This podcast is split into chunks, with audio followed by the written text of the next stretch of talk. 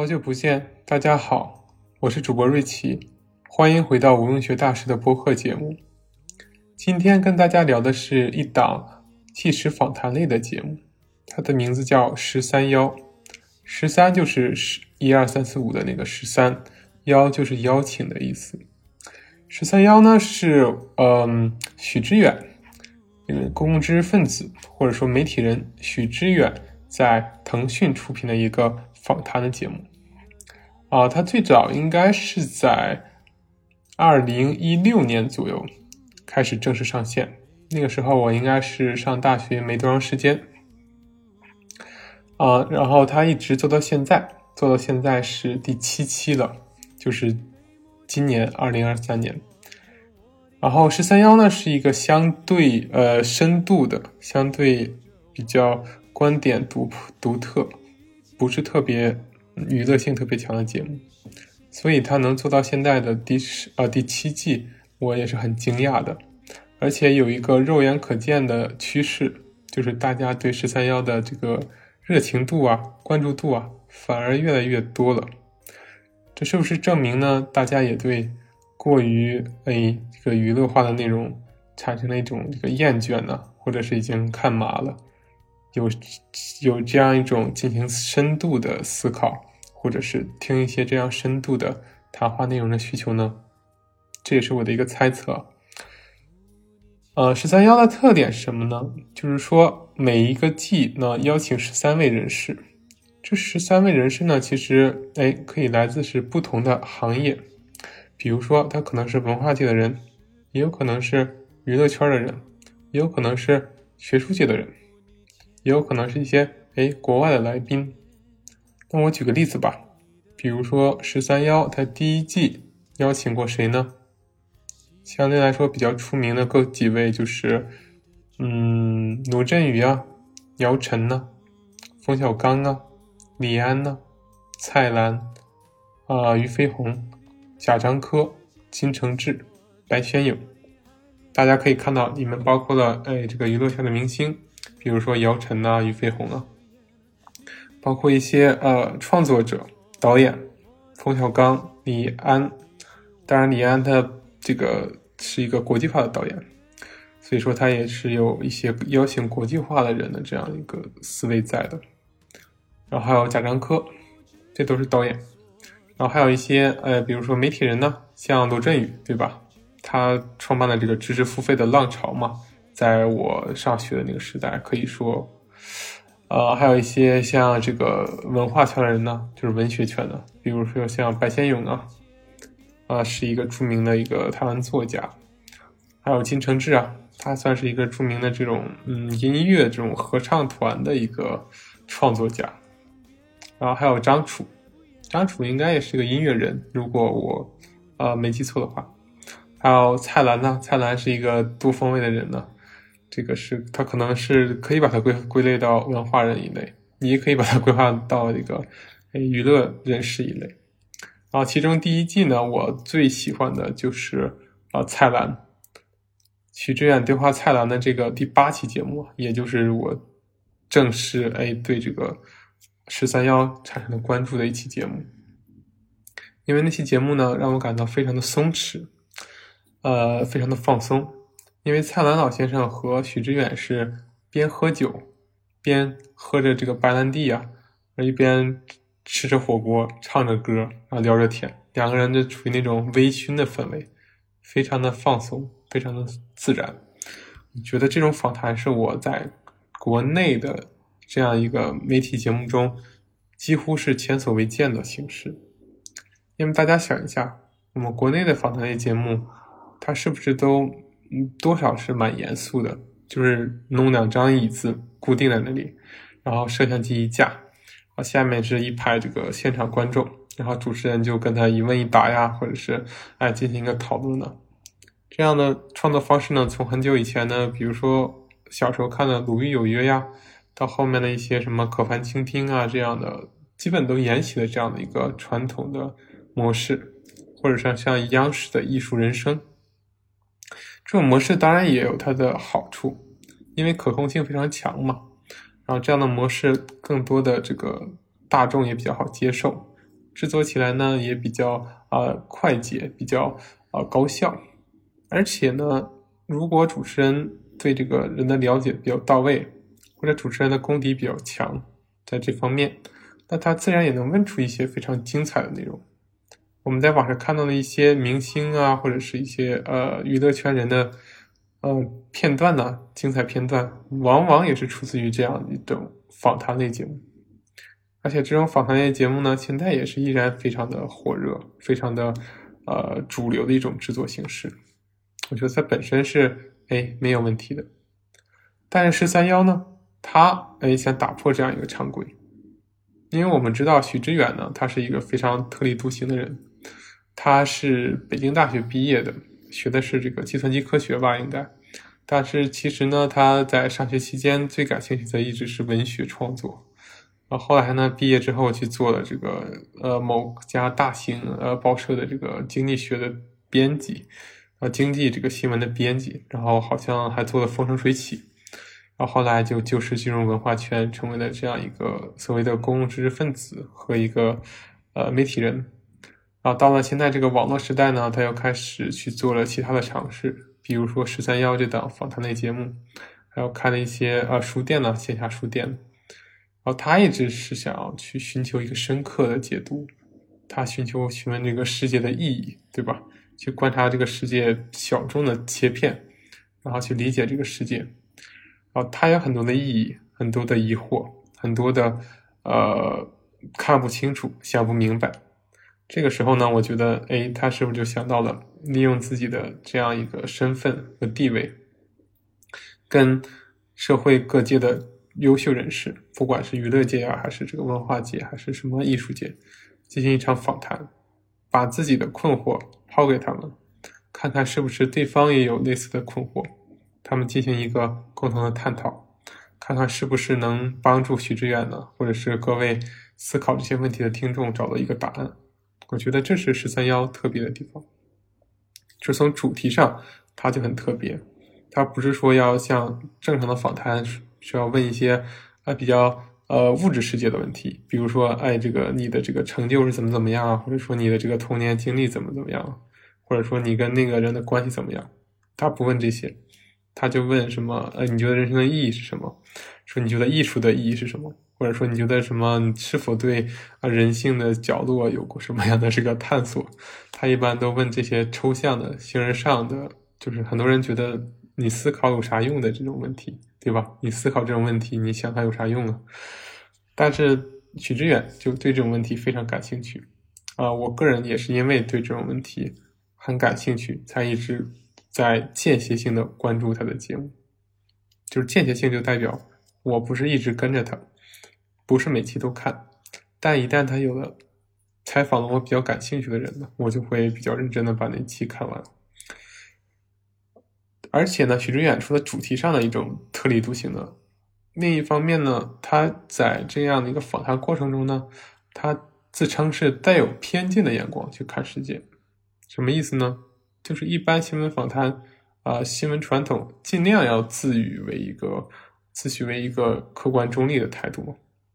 可是徐志远并没有，他经常会对，呃，把自己的这个世界观投身到别人身上，就是问自己感兴趣的问题，问嘉宾，然后嘉宾有的时候也就觉得，哎，问出这种神奇的问题，让人猝不及防，或者说，怎么还有这种问题呢？啊，这个时候一般呢。就是觉得，哎，观众会觉得许知远这个人是不是情商太低呀，或者是不不适合做一名主持人，或者是一个访谈者。但是人家也没说自己是主持人，对吧？他一直以来的形象都是 一个知识分子，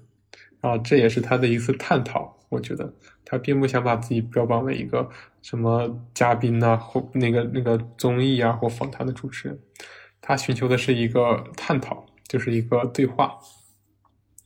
至于这个对话是由谁控场，是由谁展开的，可能他并没有特别在意，他只想弄清楚自己心中对这个人的疑问，对这个人如何看待世界的疑问，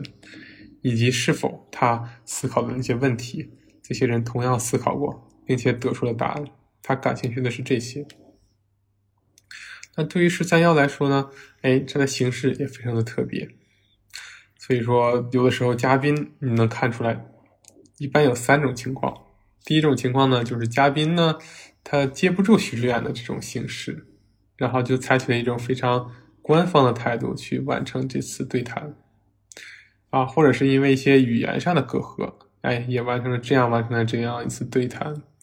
比如说，我特别感兴趣的木村拓哉那期啊，就日本的这个天皇巨星嘛，算是跟我们国内的刘德华的这个地位差不多。但是那期呢，因为可能有语言的隔膜，再加上文化上的差异，两个人就聊得不是很尽兴，非常的官方。我觉得这就是其中一个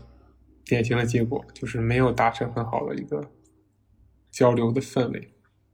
只能说是一种官方的形式收场。那第二种情况呢，就蛮尴尬的，就是对方哎很聪明，这种人他知道许知远你想问什么，但是呢，我就偏偏不回答你的问题，或者说我就偏偏的去避开你的这个锋芒，因为你说这些东西，我如果主动表露出来，会对自己产生自己的公众形象啊产生影响，或者说我不想把我的这一面暴露给观众。然后这一类嘉宾呢就非常聪明，他们会选择绕开，然后反反过来压制 许知远，去问他一些问题，或者是用他的世界观去，呃，去想要去覆盖许知远的问题。然后或者说像李诞这样的人也有这样的一种倾向。李诞选择的方式，他知道许志远想问什么，问那些深刻的；而李诞的方式是，哎，我这个。就劝徐志远说：“你别纠结这些了，你纠结这些没有什么用，还是像我一样，大家开开心心的赚钱才是最重要的。当然了，他们谁也没有说服谁，然后这种情况也偶有发生。这种节目其实要比上一种情况要有趣的多。”至少两个人是谈起来了，只不过 他谈的那种方向是非常的奇怪，是嘉宾占了上风，并且，呃，嘉宾会呃压制许志远一头，就很多我们想谈论的问题呢，并没有看到结果。但是从这个点呢，我们也可以看出这个嘉宾所秉承的世界观，而且我们可以从这个嘉宾的这样一种，哎，这种这种避开这样的一个问题，我们也可以看到嘉宾到底是怎么想这个问题的。他有的时候他的行动就是对这个问题最好的回答。他选择避开，就证明他想过这个问题，只不过他暂时没有得到答案，只能选择一种让自己更自洽、更能说服自己的方式去完成它。就是他已经放弃了直面这个问题，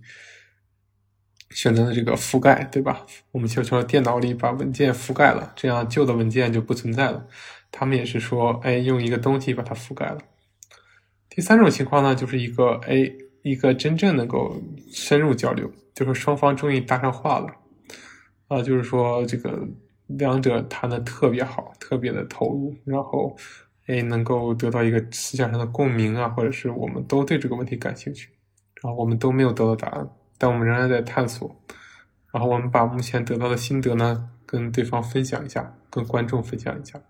这种是最最和谐的，也是我最喜欢看的一种状态。不过总而言之，我觉得第二种和第三种状态都值得一看，只不过看点是不同的。然后这是形式上的一个曲之远的十三幺有有区别于其他哎反腾类节目非常吸引我的一个点。那我为什么说我对蔡澜这期非常感兴趣呢？就是我本期节目会做的短一点，我主要是谈我最感兴趣的两期十三幺。第一期就是啊第十三幺第一季的第八集，就是许知远对话蔡澜先生。然后另一个我最近看的最感兴趣的就是第七季，也就是最新一期啊第十三期许知远对谈费翔。这两个是我觉得哎非常有意思的。我会先讲一下许知远对话蔡澜，为什么有意思呢？因为蔡澜先生除了刚才我说的松弛感，对吧？他们两个是喝酒聊天啊，这个吹牛扯淡的这种状态完成了这个谈话，然后还有这样美食相伴、美酒相陪，就非常松弛、非常自然、非常的肆无忌惮，有一种那样一个真的有《笑傲江湖》沧海一声笑的那种感觉。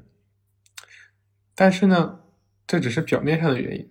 深层原因是因为蔡澜先生这个人的特别之处。许知远作为对话者，他是想追求深刻的，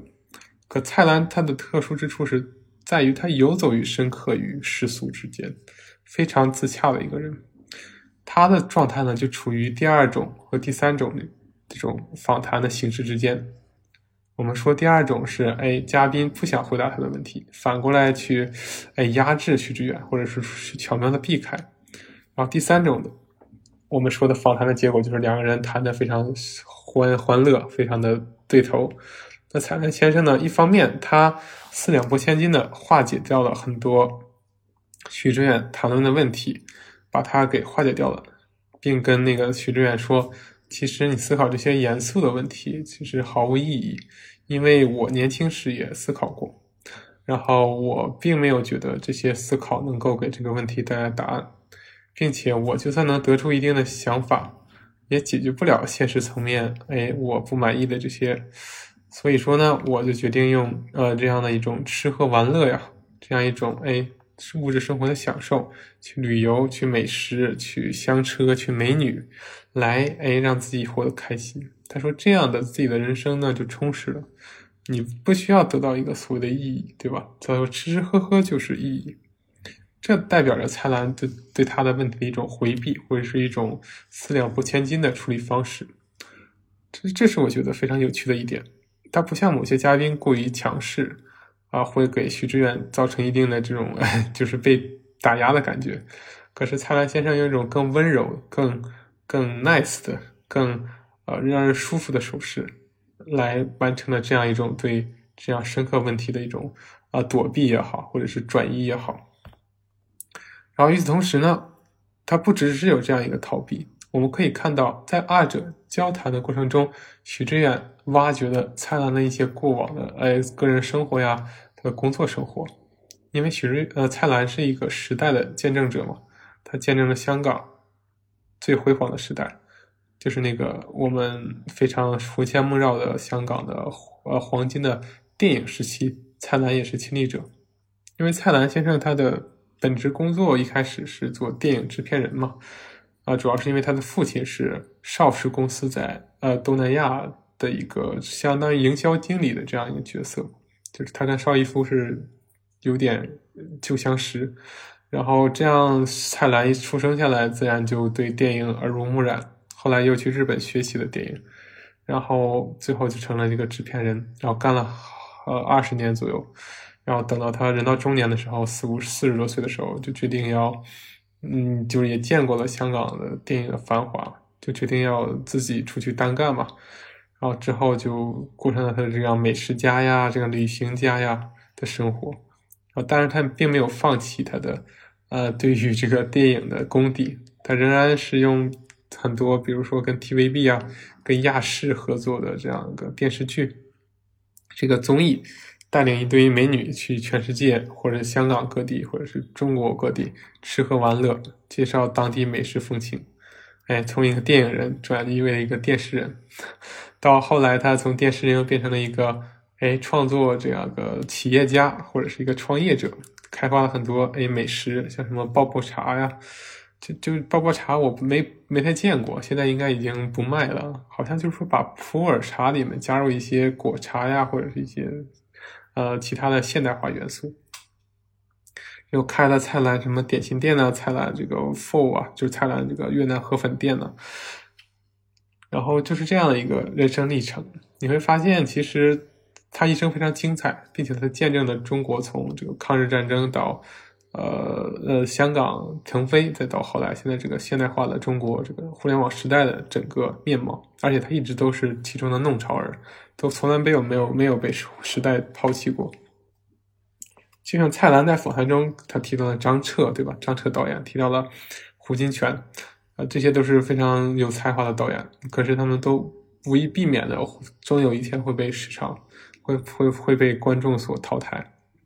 啊，但是呢，他提到邵逸夫先生是一个非常与时俱进的人，他到老到最后都是在学习，在试图去哎跟时代浪潮保持一个一致。这也是为什么邵氏公司这个或者说 TVB 能够到现在仍然屹立不倒的一个原因。那我觉得蔡澜在这他身上也学到了这一点，就是勤奋的去跟时代相呼应。所以说，蔡澜才做到了这些。啊，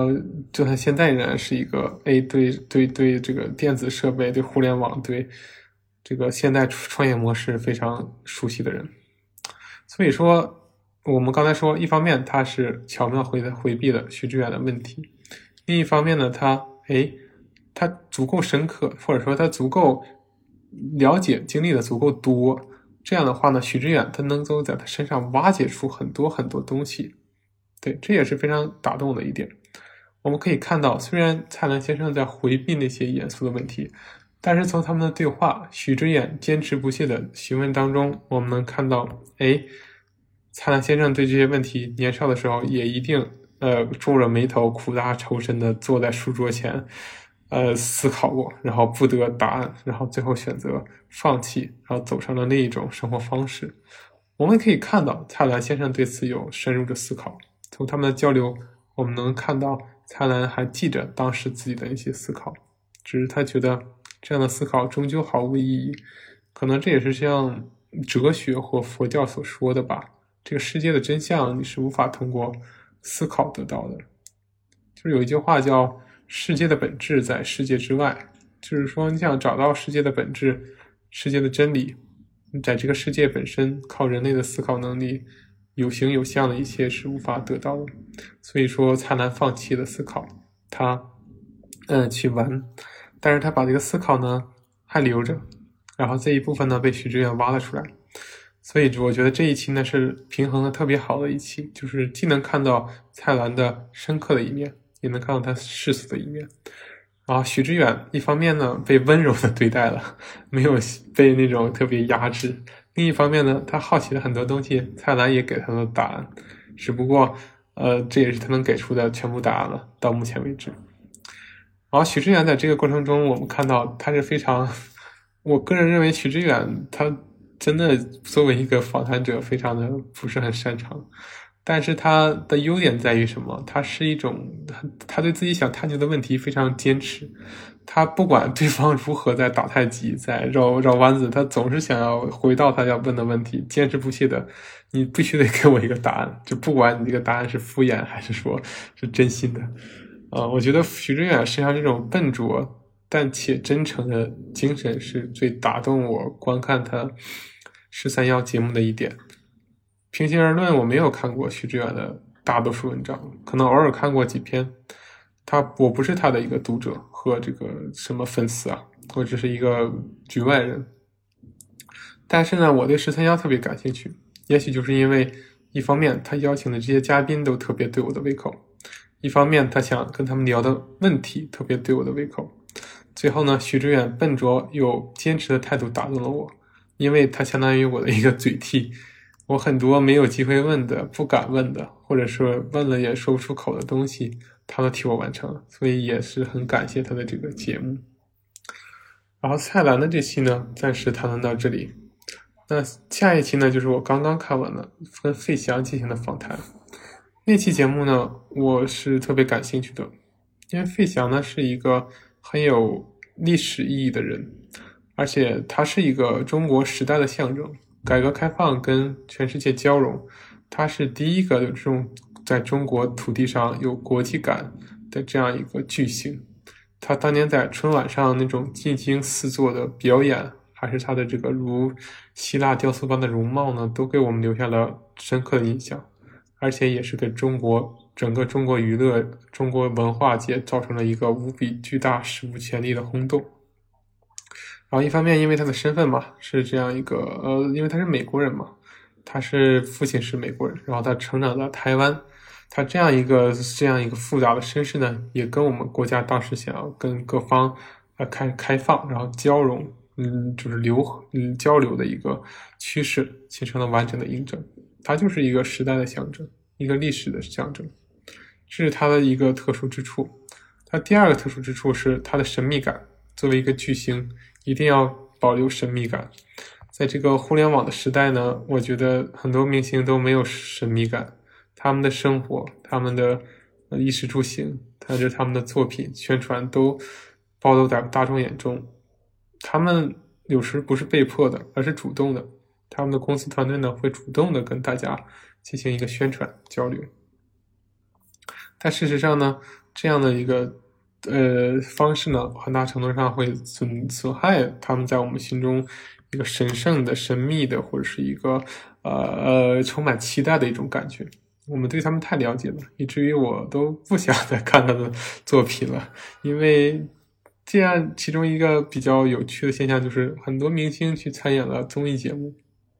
然后综艺节目上多了呢，他就失去了一种神秘感。他在演电影的时候，我们就不相信这个角色就是他，我们只会觉得这个角色就是没有这种真实性，我们仍然只觉得他就是来这个地方演了一场综艺而已。但是费翔呢，作为这样一个中国曾经的顶流，然后一直都维持着非常强大的神秘感，只要没有具体的活动，他应该不会出现在公众的视野当中，哪怕一秒钟。这次他之所以重新这个翻红，按照现在的话说，就是因为哎封神的一个机缘，所以就很好奇啊，这个费翔的这个运势啊，然后费翔这个运势就是年少的时候肯定是一举成名嘛，在这个中国大陆，这也是可能是无数所有明星都没有享受过这么轰动的待遇，到目前为止。然后他有没有想过，他 到这个嗯六十多岁的时候，仍然还有机会？哎，再次这个轰动全国，我觉得这个真的是非常厉害的一件事情，也是他这个 的运势也非常的好，能够做到在最风华正茂的年纪和最成熟沉淀的年纪，再一次把自己展现成给了全国人民。那费翔的话，那神秘感可能一方面是他自己维持的，他会主动的跟公众拉开界限。他可能说：“哎，这个后来去这个呃百老汇发展嘛，去做音乐剧的演员，然后去美国，然后百老汇的演员当然不是电影演员了，所以说就没有那么多人认识。啊，他在纽约可以过上正常人的生活，就像他说的，可以跟朋友出去喝咖啡、吃饭、看电影都不会被人围住。然后呢，后来他到暮年，就是现在吧，虽然他并不老，现在的长相。”但是毕竟也六十多了，他就在伦敦有长期定居，因为他也觉得纽约有的时候太吵了，伦敦很多时候要安静了许多，更适合他的心性。所以说，我们可以说，费翔这样主动避开人群，保持神秘感，可能也是他的性格使然。因为他在访谈中说到，他是一个嗯内向的人。他是一个挺内向的人，所以说他自然不喜欢这样一个闹哄哄的环境，或者说一直站在人群的焦点，是不是他所喜欢的方式？然后抛出我们先费翔这个人的特点，先说到这里。我们先说许知远跟他的对谈，为什么让我觉得很有趣？因为我觉得这个对谈就是像两个大男孩在 这个玩耍一样，真的有这种感觉。我觉得他们两个人心中都有一个比较纯粹的一面，相对于很多社会上成熟的人来说，他们当然有成熟的一面，否则他们不可能在社会上取得这样一个非常不错的成就。一个是文化界的一个名人，一个是演艺界的这个曾经的巨星，现在也算是翻红了嘛。他没有这样一个社会的实力，他不可能做到这一点。可是他们内心中一定是有一个更纯粹的一面，要不然他们也不会聊得这么嗨、这么开、这么有趣、这么自然。然后，而且费翔呢，怎么说呢？费翔他也很欢迎徐志远的这种风格。哎，就是说，徐志远终于遇上一个主动上钩的一个呃访问者。就是徐志远有的时候没有主动的去问他那些深刻的问题，费翔就自己先给出了自己对于某些深刻问题的思考。啊，因为在刚开始啊提到一一一一本书嘛，就是那个费翔访谈，费翔跟呃徐志远说啊，徐志远问费翔说：“你这个作为这个美国人嘛，年少时在这种国际学校读的，那你？”不是看了很多美国名著嘛？你觉得对你影响最深的是什么？然后蔡澜就非常不是那个呃，费 翔非常的兴奋了。费翔就是觉得哇天呐，从来没有一个访问者会问我这种关于文化的问题，一直就只只会问我这个长得多帅呀，然后什么时候变帅的，什么时候有多少什么女朋友这样。然后他觉得非常高兴，他就非常激动的跟徐志远说，对他影响。最深的作品应该是阿兰德的作品，就是法呃美国女作家阿兰德，然后她的作品，比如说《源泉》呐，或者是《阿特拉斯耸耸肩》，然后他觉得里面的这种个人主义的思想对他影响比较深刻。然后，然后他也跟徐志远说，从来没有访谈者问过我这种问题，他觉得很高兴。然后，因为这个呃《源泉》这本书，我们可以从这本书看出费翔的一些特点。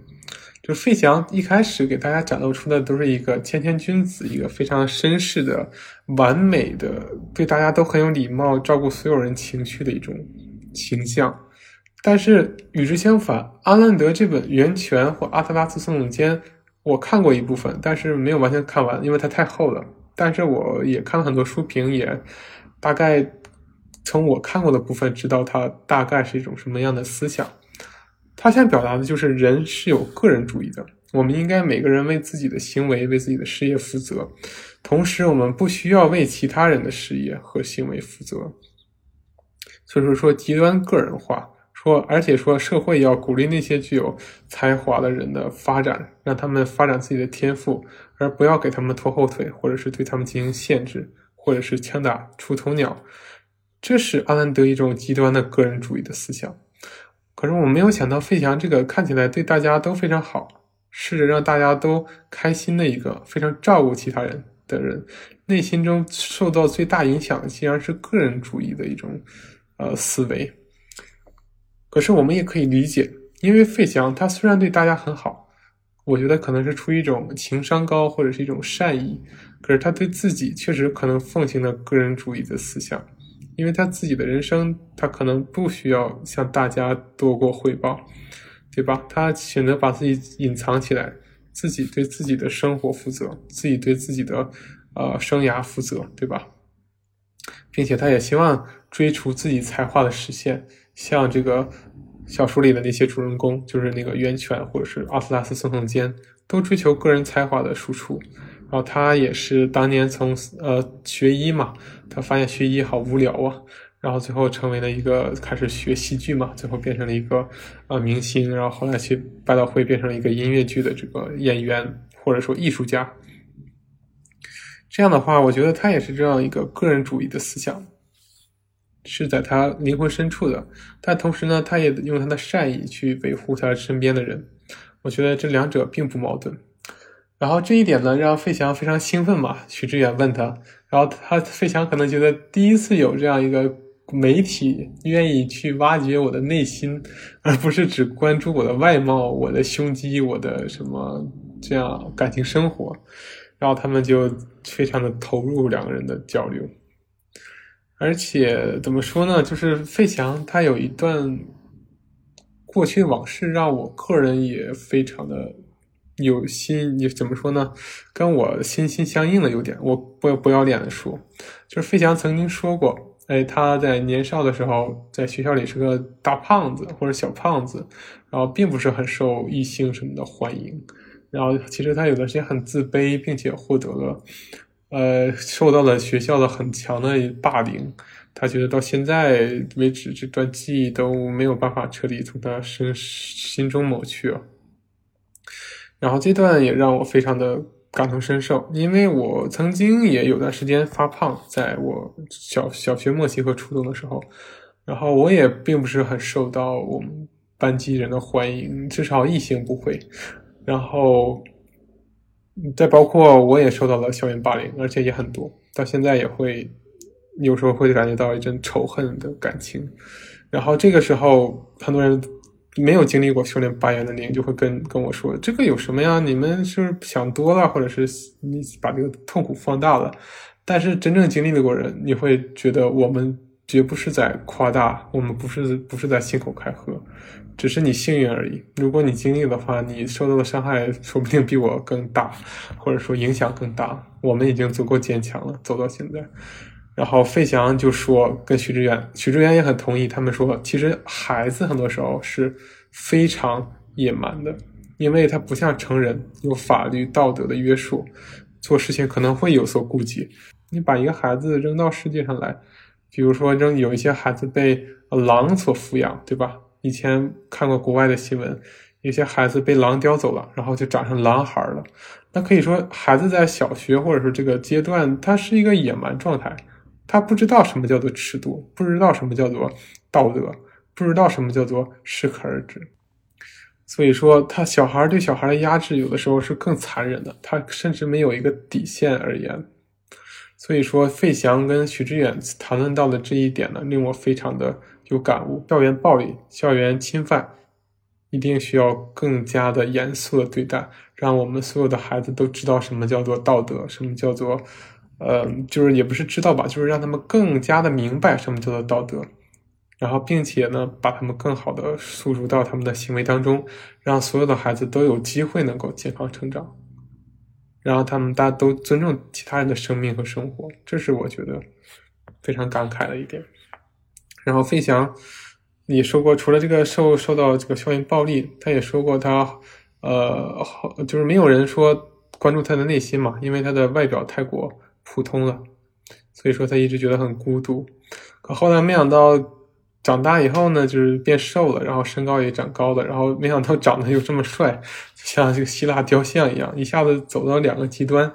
他觉得就突然发现，所有人都开始关注他的外貌，都爱他的外貌，去崇拜他的外貌。可是同样没有人去关注他的内心，这就很搞笑。之前是因为长得不好看，没有人愿意去关注他，关注他的内心。现在因为长得太好看了，也没有人。愿意关注他的内心，只愿意关注他的外表，这点呢，我个人也还是不要脸的说，也多少经历过一点，因为我也是个内心从小较为敏感的人，较为复杂。然后小时候呢，也是确实没有人愿意关注我的内心嘛，因为我也当时也胖乎乎的，个又不高，刚上高中的时候可能都不到一米七，然后大家也不会很在乎我。可后来呢？随着到高三到毕业到上大学，没想到也我也是长高了，然后并且也瘦下来了，然后某种程度上说也蛮受异性欢迎的，在我学生阶段。嗯，可是这个时候我发现大家还是不愿意关注你的内心，大家关注的还依然是你的外貌，这让我也觉得有挺失望的，因为我也觉得我希望大家更注注意到的是我的内心和才华。而不只是你有多高，或者是你长得还挺帅的之类的。啊，我觉得虽然咱没有费翔那么高的条件，但是那种感觉多多少少是经历过的，因为我们都有类似的敏感的内心和类似的一种这样一个颜值的一种变化的一个经历。呃，所以说，所以说费翔他其实是渴望大家看到他的内心和才华，就像他说的是，他做了一个唱片是。X 光嘛，只有这样 X 光的一个费翔，而没有说他的这个外表的所谓的皮囊。他说，其实我们不应该那么关注外表，因为在下面的我们才是他更想探究、他更想专注的。但是很遗憾的告诉费翔老师，我个人的观点是，你做不到，因为大家终归只是会关注你的皮囊而已。所以你的内心呢？还是多找一些像这样的朋友，这样的真正能够交心的朋友去谈一谈，或者说自己进进行一个思考，其实就足够了。当你把这个东西寄托在外界对你的认可，我觉得大多数人他并不会关心这一点，而你注定也会走向一个失望。嗯，因为他终究还是关注你的外表。所以说，像费翔就很凡尔赛的说，他不觉得自己长成这个样子。有什么功劳？有什么就是太大的对他有什么太大的好？当然对他的演艺世界有有这个帮助嘛。然后徐志远就在下面 说：“其实你到这个岁岁岁这个年纪还长这个样子，还真的是你的功劳。”我也觉得费翔他是一个蛮呃自律的人，因为他说了嘛，自己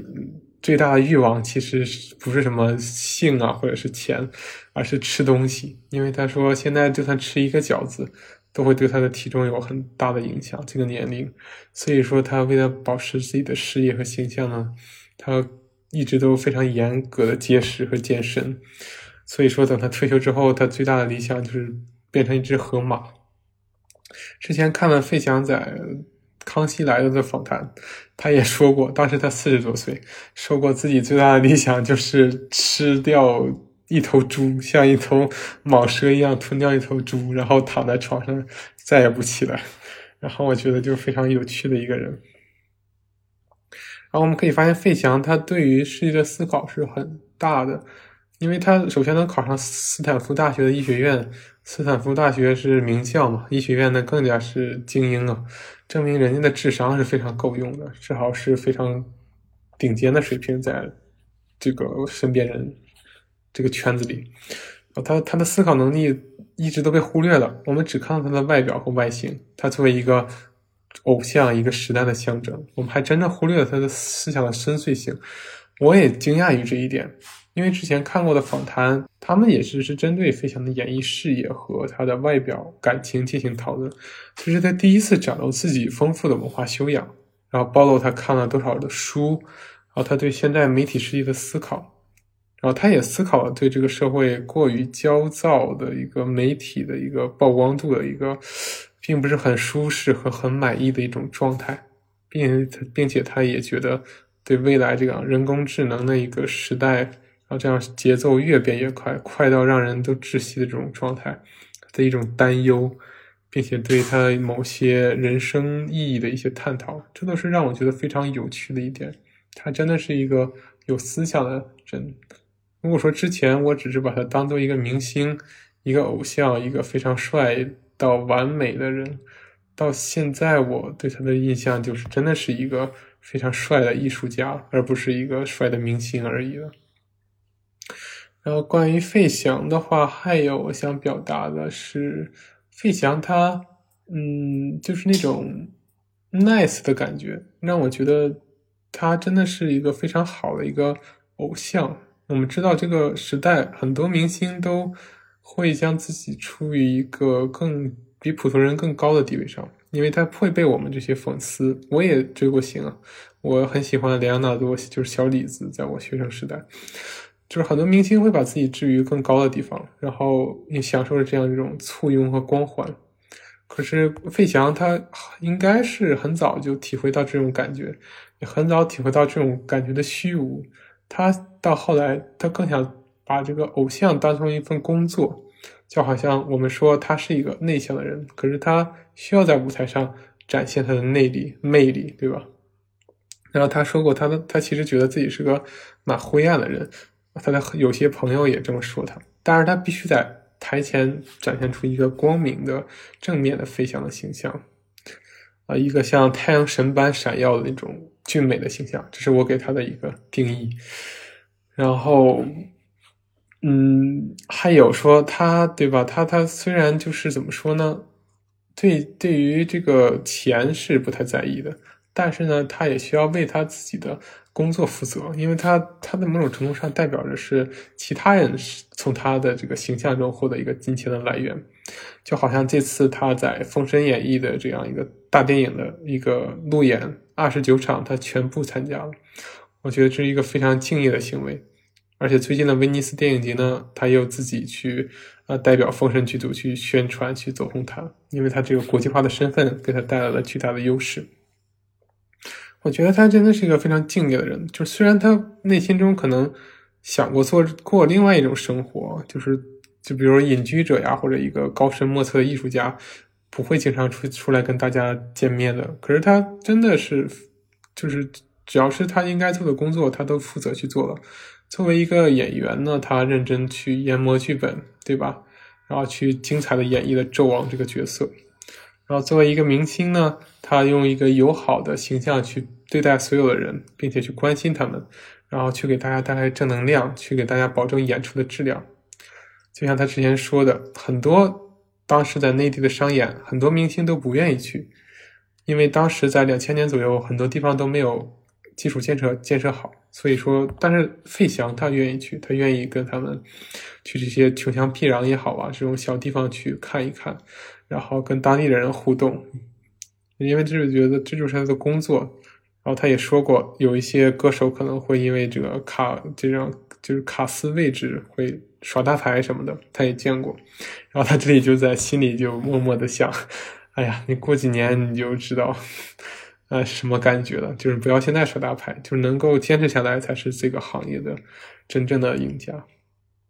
就是你要见识很多很多的起起落落、浮浮沉沉，你对这个咖位这个东西，这个卡斯这个东西就没有那么在意了。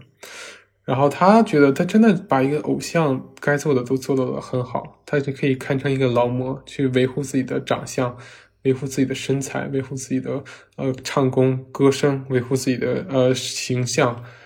然后维护自己的这样一个，而且并在这条路上不断的探索，从一个中国的流行歌手变为百老汇的音乐剧演员，就从成成为一个桥梁，把音乐剧第一次介绍到中国，就是《歌剧魅影》嘛。然后再后来成为一个演员，出演了《画皮二》啊，或者像《封神》这样一个现象级的中国电影工业的一个巨大的突破的作品。他真的是很尽职的人，但是我知道，那他这个尽职只是他的一个他要做的一个职责，但他内心肯定是不想这样做的。他内心一定是一个非常宅，只想着窝在家里看书、看电影、喝咖啡，呃，玩逗猫的一个人。然后之前呢，我大家知道 MBTI 这个性格测试嘛？之前我就很好奇啊，看到这个封神的路演，我就很好奇，哎，这个费翔先生到底是个什么样性格的人呢？然后我们就觉得，我就猜测他他是一个内向的人，应该我看出来他是个内向的人，因为他那种去假装跟大家打成一片去，呃，烘托现场氛围的感觉，我能体会到，因为我也是内向的人嘛。有的时候我也需要去假装融入大家，赢得大家的这个接纳嘛，而且还挺擅长的。我不得不说，当然了，这个东西是消耗你的心力的。你如果你一直去假装的话，你会很累，你可能会又会窝到自己的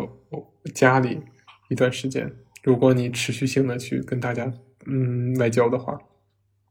我可以看到费翔，他是一个。对他是一个内向的人，但他确实也是试着让自己打成一片。那我们可以看出他的第一个性格属性就是 I 嘛，就是内向。那第二个性格属性是就是 N 和 S，N 就是代表他是一个更注重思考深度、世界本质的人，还是一个更注重物质世界的一个人，就是 S 就是物质世界。之前我不好确定，因为我觉得他这么帅，然后他对自己的长相这么重视，就是保养的这么好，他倒不是重视，他就是保养。因为他要对观众负责啊，那他是不是一个 S 的人呢？就是他对这个物质、对这个肉体容颜比较看重呢？但经过这次跟许知远的采访，我非常确定他是一个更注重本质的人。他对自己的思想、对自己皮囊之下的东西是非常看重的。他希望大家更多的了解是他内在的东西，所以说很确定他是一个 N 了。那关于 I 啊 F 和 T，也就是他是否是一个感性的人，还是他是一个理性的人呢？这点我倒是觉得不好区分。我的个人观点呢，他应该本质是更感性的人，因为他是一个艺术家，艺术家不可能没有感性的一面，而且是非常热烈澎湃的。但是呢，由于时代的发展，由于他这么多年的起起落落，在国内国外见过的大场面，见过的不同的人和事儿，然后他就非常的。理性，而且他也知道在镜头面前什么能说，什么不能说，或者能说到什么程度，他把这一切都能控制的很好。可以说他的理性思维也发展的非常完善。更别提他是这个阿兰德小说的这个爱好者。阿兰德小说就是一个挺理性的小说，我觉得有点感性的人看起来都挺累的。我觉得他喜欢看，证明他理性思维肯定是很强的。所以说他，我觉得他应该是一个 F，就他是一个本质上是情绪丰富的人，但他的理性思维也发挥的特别好，这么多年。所以说我可以最后一个就是 G 或者 P，什么叫 G 呢？就是说他是否是一个呃比较有规划的人，然后 P 呢，就是说他是否是一个非常随性的人。我觉得这点反而成了我最难判断的一点。你说他是一个有规划的人吧？他当然是了。他对自己的身材的把握，对自己演技的控制，对自己职业的规划，都是很，呃，有这种节奏感的，很有计划性的。但是他自己的生活状态呢，又比较享受一种随意松弛的、自由自在的状态。所以说，这个不好判断。好，综合来说呢，用现在最火的这个性格测试，我觉得他可能是一个 INFG 或者是 INFP 中的一个，我觉得是最有可能的。这点让我很惊讶，我一直以为他可能是一个就比较物质层面比较看重的人，或者对自己的容貌比较爱恋，没想到他是哎，两个就是这种挺文艺青年的那种路子，只不过偏偏上帝让他长了一张这个绝世的容貌。然后，呃，反正大概说这么多。我觉得就是这个节目有趣的一点，就是它能让我们看到另一个飞翔，或者是一个真正离他内心。我相信我们并没有看到最真实的飞翔，我们也只是比他之前的那些访谈更看到了更深的一面。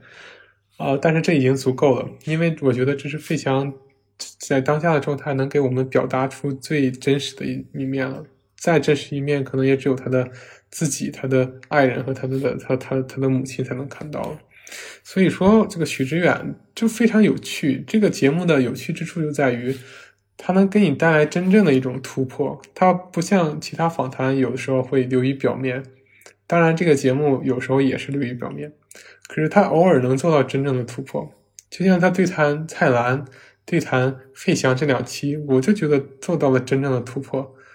他真正走入了人更深层一层的内心，并且跟他产生了对话。因为这一点，它来自于一是许知远的这种对世界的追问的这样一个爱好；第二点在于许知远孜孜不倦的笨拙且真诚的坚持；最后就在于是否能遇到那个同频的跟你。打开心扉，一起聊到最后的人，我觉得这个就是十三幺这个节目的非常非常难得和宝贵的一点，更不要说它是一个免费类的节目，并且，呃，他邀请的人物都是非常大咖的，可能最后也需要一定的一种商业合作，才有机会把他们嗯邀请到。所以说，虽然我对许知远本人兴趣没那么大。也没去过他的书店，也没看过他的什么书，对，然后但是呢，我仍然希望十三幺能够继续的办下去，因为我觉得，嗯，我个人观点，它是现在中国或者是整个华语圈子目前为止最好的一个呃访谈类节目。嗯，虽然他有的时候确实嗯挖不出什么东西，遇到一些比较